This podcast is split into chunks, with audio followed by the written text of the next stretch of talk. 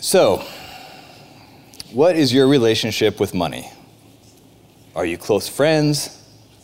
Does money always show up when you need it and stand with you in all the difficult times? Is your relationship with money a volatile one? Always on again, off again. At times, money seems to be your best of friends, and at other times, it disappears when you need it most. Do you wish you were friends with money, but it always seems to avoid you and hang out with other people? Do you find yourself obsessed with money, like a high school crush? Or maybe it seems that it's a little bit out of your league, unattainable, so you pretend not to care, but secretly you wish you would pay more attention to, that it would notice you. Does your relationship with money more often bring you joy and fulfillment, or anxiety, fear, and strife? Is your relationship with money a source of pride or shame and worry? I had to admit at, at one point that, uh, that predominantly my relationship with money uh, was, was, one of shame. And I didn't really realize this until, until I was an adult and, and married. I didn't have much of a relationship uh, with money uh, when I was younger. Uh, we didn't have much of it, and my parents did a good job of using what we had uh, to make sure our needs were met. Um, and of course, I had nothing uh, in college. But when uh, when when Brandy and I got married, and, and all of a sudden we're you know two people, two jobs, no kids, and we were I mean we were living large. It was it was it was awesome. Uh, we had uh, we had like the ability to buy Totino's pizzas anytime we want, even though they'd raised the price to $1.19. And, uh, and it was just, I mean, those were the, those were the salad days uh, for us, the glory days. And then, uh, and then there came a time when, when we had two kids and, uh, and one income, and we did not, uh, as wonderful as that transition was, in every way, uh, it was not a wonderful transition financially. We did not adjust well to the implications of that. And there came a time uh, when, uh, when I, am you know, the one who's paying the bills and kind of watching this, this gradual descent, this down into the right trajectory for, for our financial world. Um, and you know, I, I, drop hints to Brandy from time to time. You know, you know, we need to you know watch our spending a bit here and there, and and uh, and yet she seemed to just continue to exorbitantly spend money on things like food for our kids and clothes, and uh, and and, uh, and and our financial situation kept getting worse, and she didn't recognize this vicious cycle we're in of like feeding our children and them growing and them needing more clothes, and and so finally I sat her down uh, one evening and. Uh, and I just and I laid it all out for her and, and showed her where we were financially. And I realized, and it ended up being one of the most unifying conversations uh, that, that we'd ever had. And I realized that all this time I had been carrying this shame about where we were financially and had not been clear with her because somehow I had attached a sense of, of value and worth in my ability uh, to provide and to not have to say, no, we can't afford that at this time. Uh, and so I had not said those things in, in a way that, that had created um, disunity accidentally um, in, in, our marriage. And so, and so, to her credit, when we sat down we, and we had this conversation after kind of like swallowing her and be like, okay. She said, okay, I'm in, I'm in for whatever. And, and we braced ourselves uh, for what felt like it was going to be, you know, five years of digging ourselves um, out of the financial hole we're in. But for me to realize that predominantly my relationship with money was one of shame was a sobering thing for me. My guess is that whatever your relationship with money, it's not a relationship of complete indifference.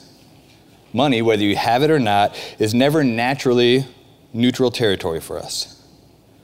Our relationship with money affects our view of worth.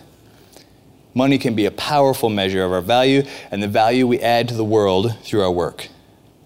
Money can be the source for how we feel safe, how we feel secure as we contemplate the future. Money and the things it can do for us, though just a thing, can vie for every bit of our focus and attention. Our relationship with money, in fact, can be the most powerful and influential relationship in our everyday life. Our relationship with money can be the most powerful and influential relationship in our everyday life. So, it should not be a surprise then that Jesus, in his Sermon on the Mount, had opinions and instructions about our relationship with money shortly after his instructions on prayer, where he reminds us to turn to God for our daily provision. And I think not coincidentally, before addressing the, the idea of worry, Jesus has the following to say. And this is in uh, Matthew chapter 6. You can follow along uh, in your Bible. I'm reading from, from verses 19 through 24. It's also on your bulletin. Do not store up for yourselves treasures on earth, where moths and vermin destroy, and where thieves break in and steal. But store up for yourselves treasures in heaven, where moths and vermin do not destroy, and where thieves do not break in and steal. For where your treasure is, there your heart will be, will be also. The eye is the lamp of the body. If your eyes are healthy, your whole body will be full of light. But if your eyes are unhealthy, your, full, your whole body will be full of darkness, and then the light within you is dark. How great is that darkness? No one can serve two masters. Either you will hate the one and love the other, or you'll be devoted to the one and despise the other. You cannot serve both God and money. Now, some of us, including myself, would be tempted to check out midway in verse 19. Don't store up for yourselves treasures on earth. Check. I've got that. I've nailed it. I have not stored up anything of any value on earth. I may struggle with obedience in other ways, but I've really nailed this one. So good luck with your diverse investment portfolio and keeping it safe from moths, rich people. There was actually there, there, was a time earlier this year, no kidding, uh, when, when, one of my 13 year olds, my, my oldest son, uh, had a greater net, net worth uh, than I had at the exact same time. And and uh, and to my shame, to my embar- not shame, to my embarrassment, uh, on Wednesday when I was when I was previewing this this message with uh, coworkers and friends, uh, and we were talking about it afterwards. Uh, one of my friends was like, "Well, I don't think you know what net net worth means. You probably meant to say, you know, available cash." And I was like, "No, I know what net worth means." Uh, and, and, then and then another one was like, "Oh, well then you you must have meant surely you must have meant when you were 13, the, like at the same age you didn't." And I was like, "No, no, it's kind of like on that day in March." Uh, and, uh, and then another friend was like, Surely you must have something of value. What about your truck? And I was like, Well, I gave my truck to God, but that's not the point. I'm not exaggerating, and I don't want to talk about this more. The, the, the, rea- the reality is that, that for me, if Jesus' instructions ended with don't just, just don't store up treasure, then I'd be doing pretty well, as would 95% of our world that you and I are actually wealthier than. But Jesus didn't stop with don't. He didn't advocate for merely indifference. Rather, he invites a right understanding of what money, treasure, can actually do, and he gives us a larger, more compelling vision for how to pursue the things of greatest value in this world and in the world to come. His juxtaposition of the treasures of this world, which, are, which always fade and are never certain, and the treasures of heaven, which never fade and are part of an eternal reward, is both a clear statement on the position we should take towards money and an invitation to use money, the thing the world that, that would otherwise capture our hearts.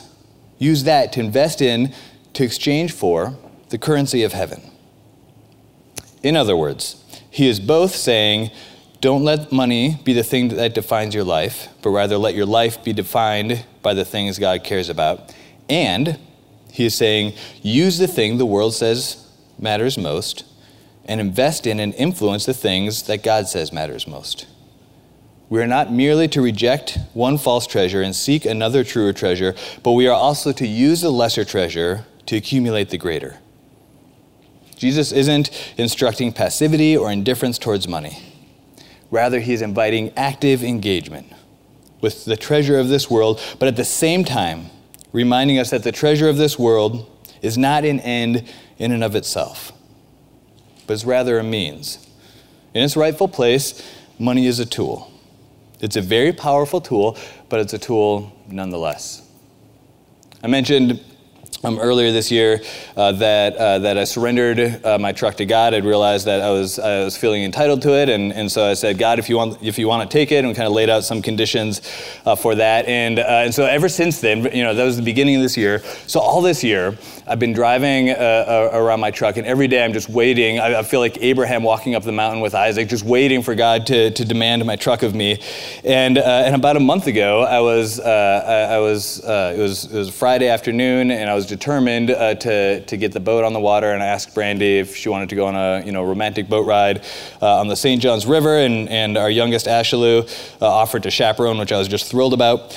And, uh, and so we go out uh, we go out to launch the boat and, uh, and, and I'm backing the boat uh, in, into the water you know driving my truck and it's a beautiful day and, and, uh, and I'm, I'm, backing my, my boat and my truck into the water the, the, the boat starts to float off the trailer uh, and, and I go and hit the brakes to, to pull out of the water and the brake pedal just goes right to the floor and my truck just keeps rolling into the St. Johns River. And now I, I, love my truck. It's like a 1966, pretty but not too pretty, a beast of a truck that like has horrible gas mileage and and uh, and is awful in almost every way. And it's everything a truck ought to be. And and and I'm, I'm sitting here rolling back into the river, just just seeing you know my this this this beautiful thing that I've loved and cherished, uh, just about to drown in, in the water. And Brandy at the at this time is standing on the dock, and she's thinking to herself like this is how God's going to take his truck. I don't know why he's going to take it this way, but this is how God's going to take his truck. And so, and I, I, don't know, in the eternity that lasted about three seconds, I did everything. I mean, I, of course, pull the emergency brake. At one point, I, re- I, reach out the window and I'm holding on to the dock, uh, thinking somehow I can hold a 4,000 pound truck uh, from, from rolling into the river. And long story short, uh, I managed to stop the truck uh, and then, in, in kind of adrenaline filled desperation, uh, you know, came roaring out of the water, boat, trailer, truck, the whole deal, and I'm come flying up the ramp, and I have this victory, like, yeah! And then I realize I still don't have brakes, and there's a swamp on the other side of the boat ramp, and so I'm like, yeah, no! And like going towards the swamp and, you know, driving serpentine to try to eat up momentum and finally stopped the truck just shy of the swamp and, and, eventually got it home. But in all of this, I realized one of the other incredible, invaluable attributes of my truck, and that is that it often gives me reasons to buy new tools. See, you don't buy you don't buy a tool for no reason. You don't buy a tool just to have the tool. Uh, although I would like to, my discipline has always been because tools are meant to be used. They're not an end in and of themselves. You buy a tool when you need it. And I've been able to buy a couple new tools for this. My favorite is this thing that makes uh, this tool that makes uh, brake lines because I've decided to, you know, upgrade the whole braking system to one that's 40 years old rather than 55 years old. And uh, and so this this this tool looks like a scientific instrument slash medieval, you know, confession extractor, uh, and it and it shapes brake lines uh, to exactly the way you want them. But I've been learning to use it. The reality is, when I'm done uh, with this project, and hopefully my truck is is much safer. Uh, the, the, the tool will go on the shelf, and I won't think about it again until I need it. What makes money such a powerful and potentially dangerous tool is that however we put money to work, it's always at work on us. Remember that money is not naturally neutral territory for us. With any other tool, you use it when you need it and then you put it on the shelf and don't think about it till you need it again. With money, even when you put it on the shelf, we cannot help but think about it. We go check on it, make sure that no moths or vermin are eating it away. We peek to make sure that it's safely stored so that it cannot be stolen. We count it to make sure we have enough, and then we worry that we don't. Money does not allow us to easily engage with it with an attitude of indifference as purely a tool. Money is more often an emotional thing for us. That's part of what gives it its power. The reality that Jesus is emphatically identifying is that money, what we treasure, is ultimately a matter of the heart. Our hearts, like a doe eyed student in love, follow around our treasure and care about every little thing it does. Where your treasure is, there will your heart be also. It is, an, it is an unambiguous statement in verse 21 that he further explains in 22 and 23 with a deeply nuanced statement about eyes and lamps. And basically, what he means is our eyes, where we focus, are connected to our hearts in the same way that where we focus is a reflection of our hearts. Simply put, our treasure draws our focus, and our focus shapes our hearts. Now, ultimately, this is really good news. It reminds us that not everything spiritual is mysterious. It can be so easy in our everyday lives to feel like we're straddling two seemingly disparate worlds the world we live in and the spiritual world. We don't always see the two as interconnected or having influence on each other. And when we live like that, we default to perceiving the spiritual as deeply shrouded in mystery and long to find practicality in our spiritual lives that is akin to the law of cause and effect in our tangible world. When we separate the spiritual from the material, we, for example, might pine away longing to hear from God and neglect the physical, tangible, and very practical discipline of reading God's Word. Dallas Willard, in his book Spirit of the Disciplines, addresses the reality that our physical beings and the physical world we live in are not so separate from the spiritual world as a casual observer might think. Rather, our intentional actions, which he calls disciplines, have a powerful effect on our spirits, on our hearts. Jesus, in this instruction, is making the same point just a couple of thousand years before Dallas Willard.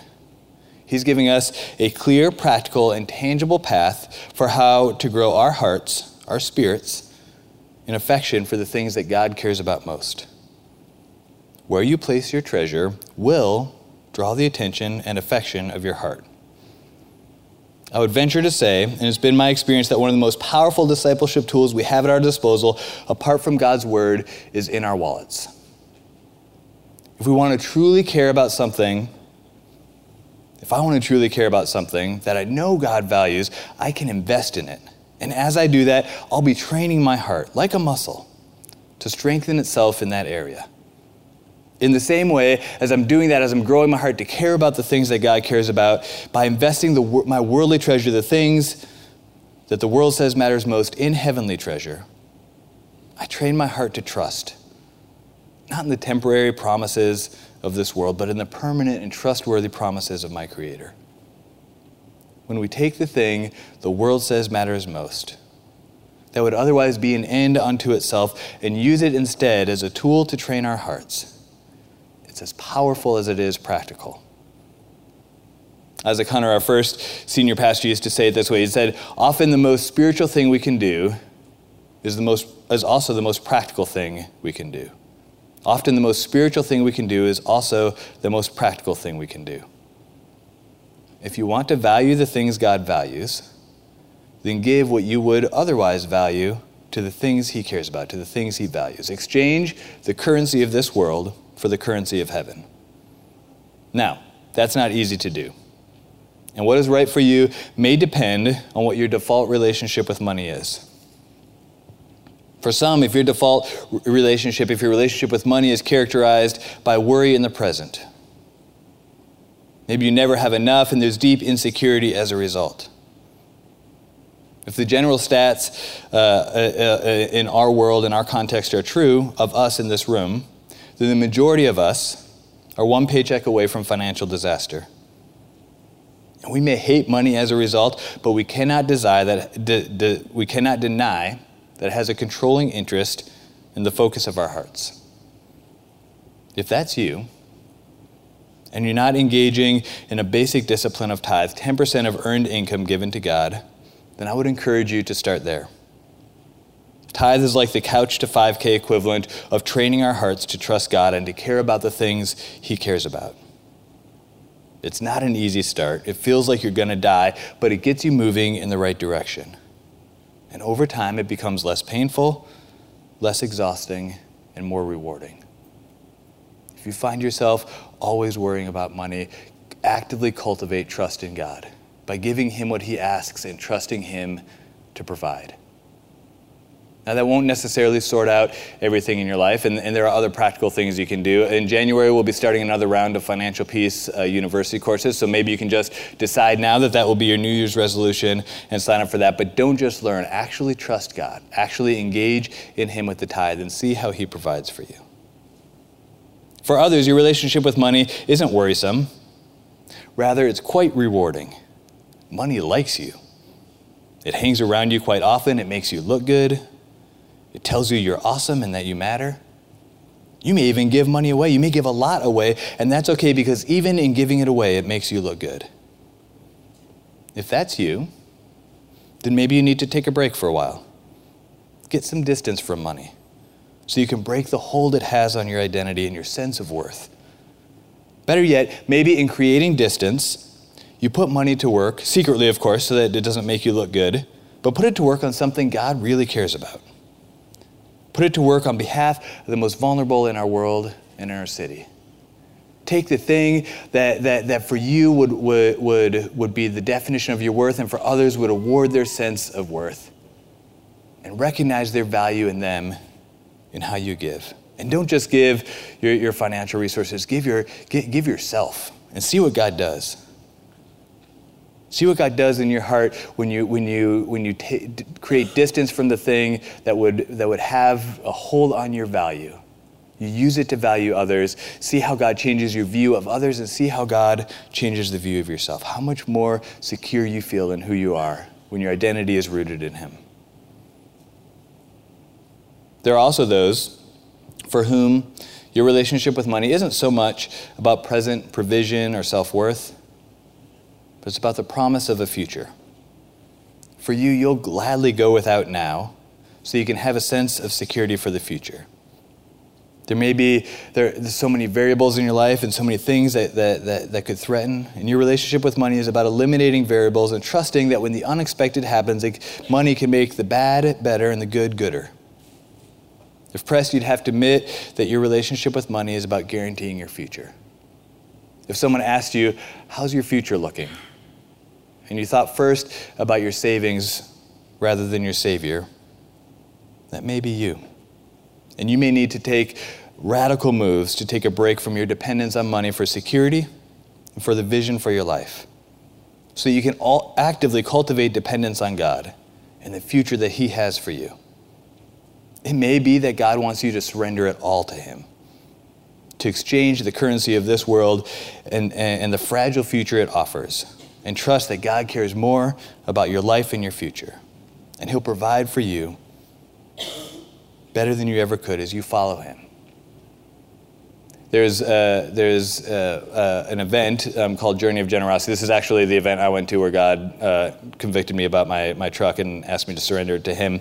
Uh, but it's, it's, this, it's this weekend event that a number of couples at Summit um, will be taking, will be participating in um, in the fall, and will be offering again in the spring. It's just a remarkable opportunity to have, have conversations with other folks about having a vision for your life that goes beyond the resources that you make. And they tell some amazing stories of folks who have, who have radically and inspiringly trusted God um, with, with their resources. And even when they couldn't stop the money coming in, uh, they, they cultivated such habits of generosity um, that, that, uh, that, that, they were able to, to have this, these amazing visions for what God would do for their life. It was really inspiring. And not one of those people who radically committed uh, to have a vision for their future, a vision for how their life would look, uh, n- none of them who, who trusted God in that ever felt like they missed out ever felt like they had less in the end, that they were less fulfilled, less rewarded, and less secure in their future.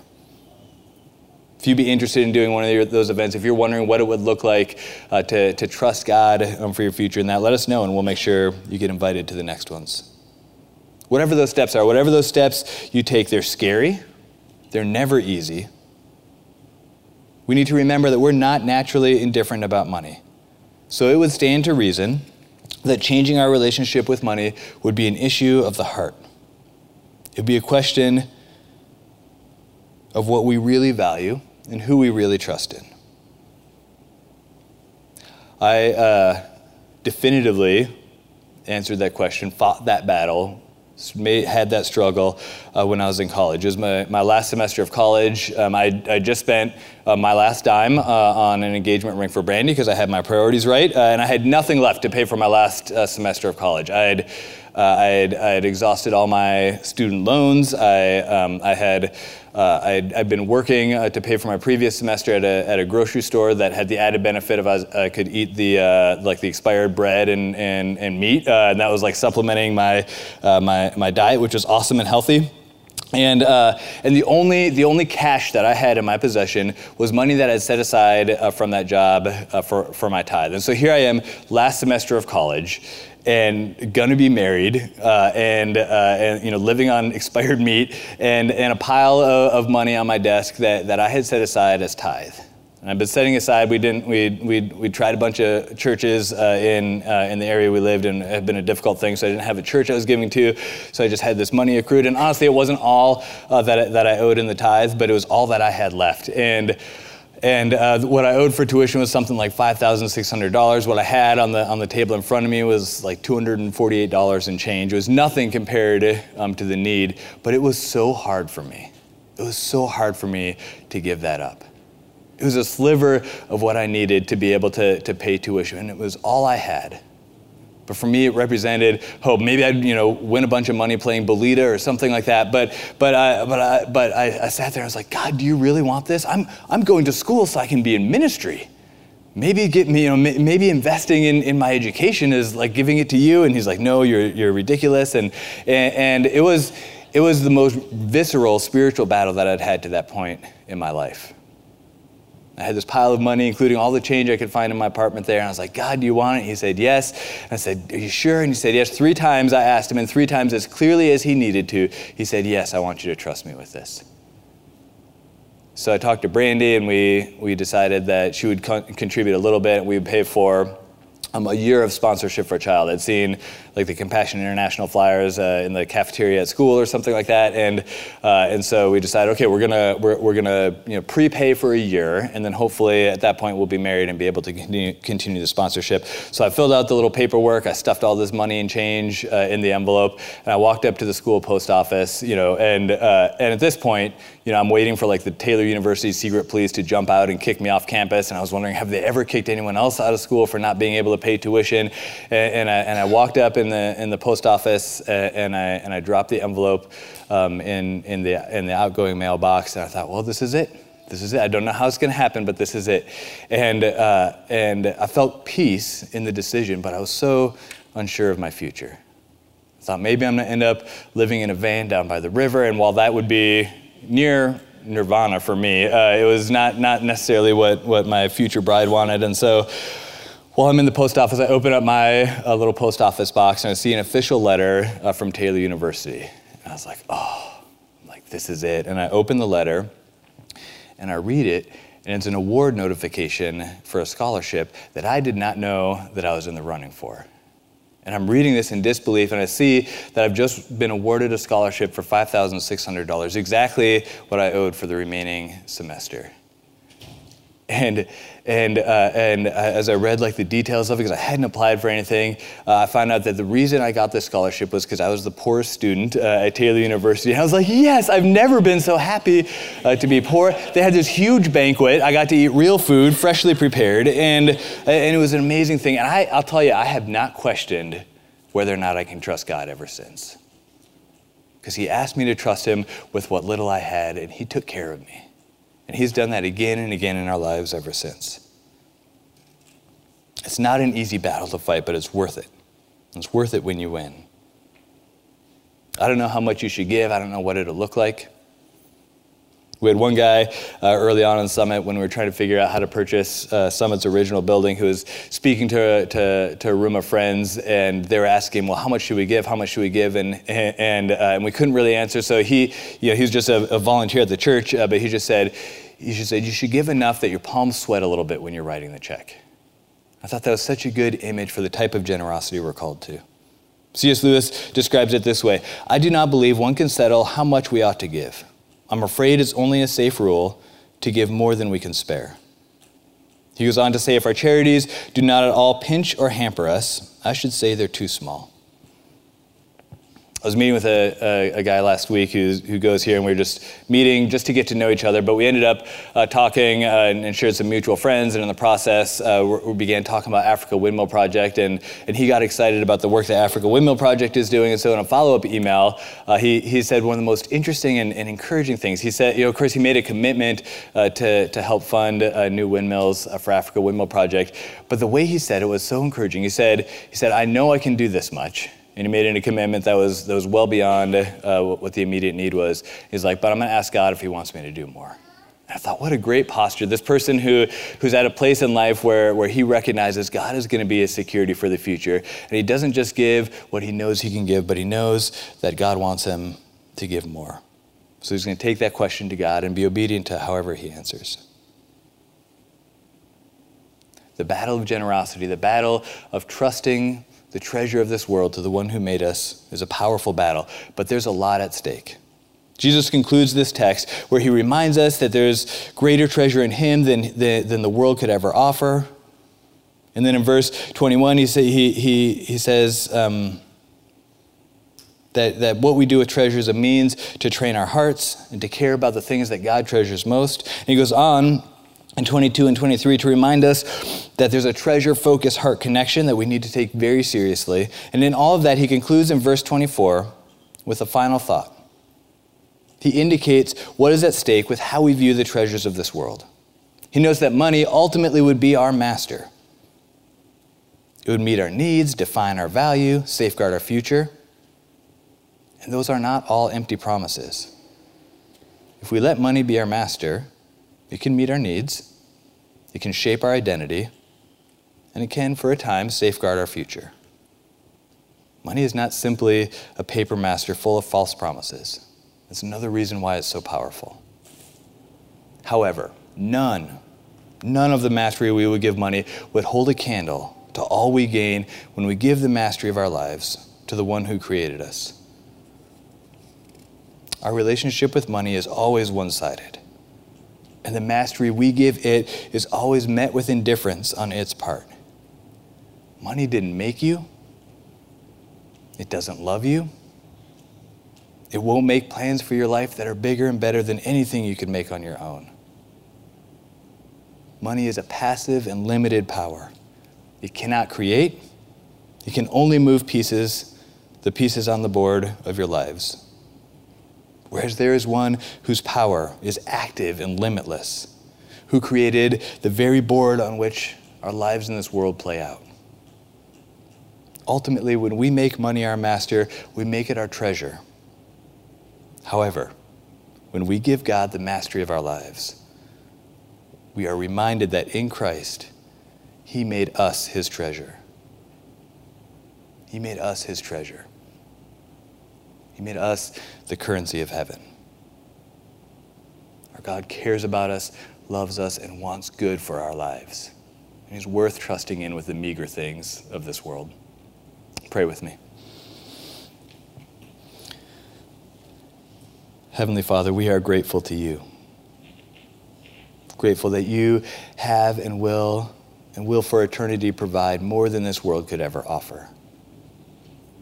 It is so alluring and tempting to follow the things the world says will fill us up, even though we've been disappointed again and again.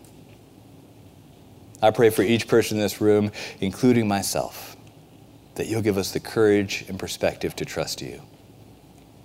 That we won't rest in what we have, but that we'll actively and open handedly steward the resources that you have given us for your good and your purposes in the world and trust that you will do the same in our lives. I pray for every person who dares to trust you as a result of what they've heard in this time. That you'll reward them greatly, that they will, uh, that they will, that they will sense your presence and your purposes and your planning and your involvement in their lives, your provision for them. That their moves to trust you as they do it will be one of the biggest adventures that they've ever been on. I know it's been in my life, and I pray you'll continue to give me the courage to do that in the years ahead. And pray this all in your holy and precious name. Amen.